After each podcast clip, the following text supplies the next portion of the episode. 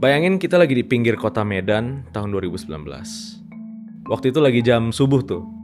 Seorang petani sawit ngeliat, eh itu kenapa ada mobil yang jatuh ke jurang? Mobilnya mobil jeep gitu lagi kan bagus. Kok bisa gitu jatuh ke jurang? Akhirnya panggil lah polisi.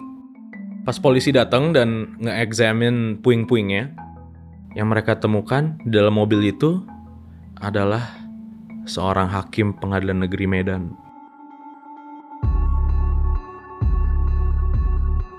Halo, selamat datang di podcast Indonesia True Crime. Di sini kita bakal nge-breakdown real cases based on dokumen pengadilan dan laporan kepolisian. Bersama gue, BP, dan Sashi, Halo. kita bakal nganterin kalian ke cerita-cerita kejahatan di sekitar kita. Sash, kayaknya berapa waktu lalu lu pernah cerita soal pembunuhan suami istri ya? Iya, pernah pernah. Nah, kali ini kayaknya dibalik nih. Istri yang ngebunuh suami. Emang suaminya salah apa? Yaudah, daripada lama-lama, kita langsung masuk aja ke ceritanya. Pertama-tama gue pengen kenalin lu ke Hanum. Hanum ini suaminya Jamal. Jamal ini adalah hakim di pengadilan negeri Medan.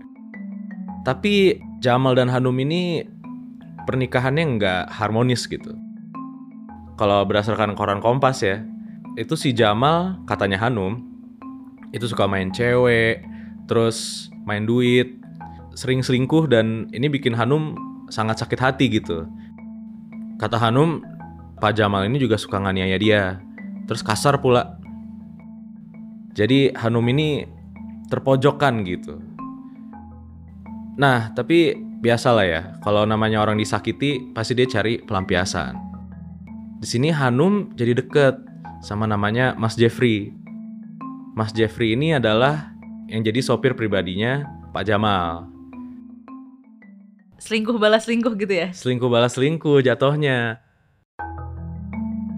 Jeffrey kan suka ngeliat ya, kayak wah Hanum nih dianiaya gitu. Terus apalagi dia jadi sopirnya, mungkin dia nganter-nganterin si Pak Jamal ke tempat-tempat yang ya ada selingkuhannya lah ibaratnya.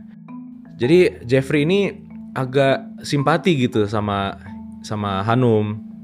Suatu hari Hanum mengajak Jeffrey ke kafe. Di kafe itu si Hanum cerita, aduh aku udah gak kuat karena kegiatan-kegiatan suaminya yang jahanam itu kan. Dia bilang, aduh pengen kawin sama Mas Jeffrey aja. Si Jeffrey ya bingung dong.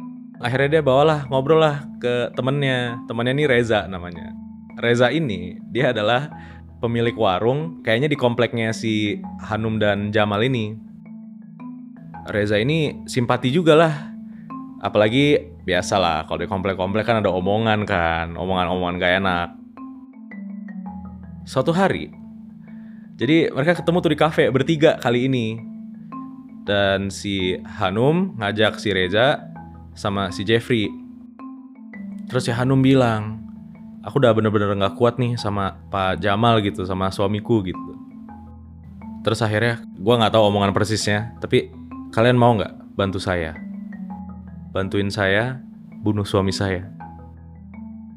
Mungkin si Hanum ini nggak kuat ya, tapi yang lebih herannya lagi, si Reza sama Jeffrey mau-mau aja. Di cafe itu mereka bikin rencana. Reza dan Jeffrey diumpetin tuh di lantai 4. Jadi kayak ada kamar kosong atau gudang gitu. Suruh diem aja sampai disuruh ke bawah.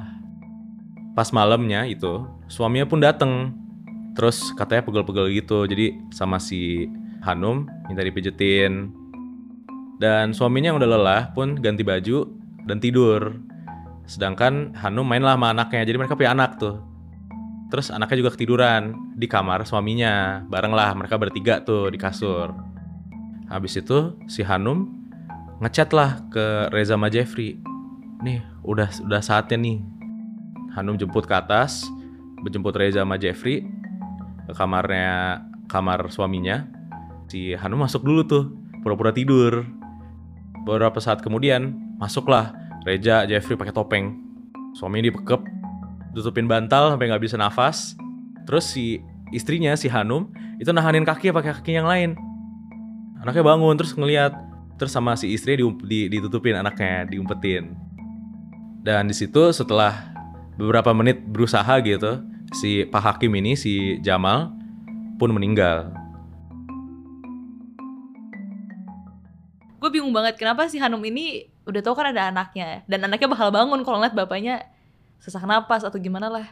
Kenapa dia nggak naruh anaknya di tempat lain ya? Gue agak kasihan gitu. Trauma kali anaknya. Mungkin si Hanum ini udah sangat frustrasi sama suaminya jadi kayak nggak kepikiran gitu. Gue juga nggak ngerti pas gue baca putusannya tuh kenapa gitu anaknya ditinggal di situ. Pak Jamal si hakim ini udah dibunuh kan. Abis itu, wah ini diapain ini, diapain ini kita udah bunuh terus gimana? Akhirnya si Pak Hakim ini diganti bajunya pakai baju olahraga, seragam trainingnya gitu. Terus dia ditaruh dalam uh, spray kayaknya kalau nggak salah ya, atau karung atau gimana gitu. Habis itu dia bawa ke salah satu mobil jeepnya si Hakim. Diumpetin dalam mobil, terus Reja, Jeffrey, sama Hanum naiklah mobil itu sampai ke ujung kota di mana ada jurang. Akhirnya mereka berhentiin mobilnya, mereka masukin itu jenazahnya Pak Jamal, si Hakim itu di sopir, dipindahin giginya ke D. Jalan mobilnya jedar gitu, masuk jurang. Akhirnya mereka balik lah. Mungkin mereka mikir, wih asik nih udah ceritanya udah pura-puranya kecelakaan, kita nggak bakal ketahuan gitu kan. Nah, kita baliklah ke scene awal tadi yang ada salah satu saksi kita yang nemuin kalau ada mobil jatuh ke jurang yang isinya hakim. Akhirnya diperiksa lah.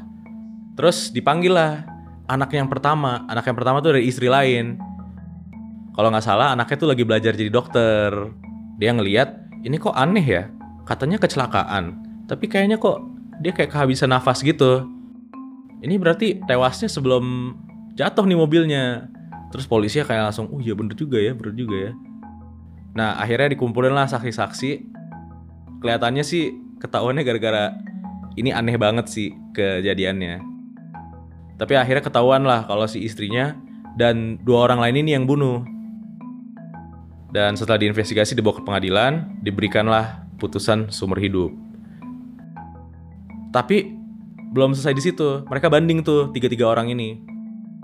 Nah kan awalnya pidana seumur hidup tuh.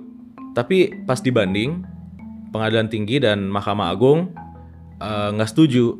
Mereka udah melakukan suatu hal yang sangat biadab karena udah bunuh seorang hakim gitu ya. Jadilah diberikan putusan hukuman mati. Nah, apalagi ketahuan si Pak Jamal, si hakim itu yang meninggal, itu udah ngajuin cerai ke istrinya. Terus, oh ini lebih spicy lagi ya. Kalau udah ngambil dari berita Kompas ya, katanya tuh si istrinya kalau diceraiin dia dapat hartanya cuma dikit bisa jadi itu jadi motif gitu. Tapi kan ya nggak ada yang tahu. Kita kan cerita sebatas putusan pengadilannya aja. Gimana sih menurut lu? Cukup complicated ya. Dari awalnya kirain cuma oh rumah tangga yang nggak harmonis jadi perselingkuhan lalu jadi pembunuhan. Apalagi ini tentang harta cerai ya. Ternyata ada perceraian-perceraian yang unresolved gitu di belakangnya. Iya, gue nggak nggak ngerti sih. Ini ribet banget ya. Tapi yang jelas justice is served lah ya. Kalau kalian suka denger cerita-cerita kayak gini, pantau terus Indonesia True Crime Podcast di Spotify dan biar lo terus dapat update dari podcast kita ini, tolong dong follow podcast kita di Spotify dan jangan lupa rate bintang 5. Sampai bertemu pekan berikutnya. Bye bye.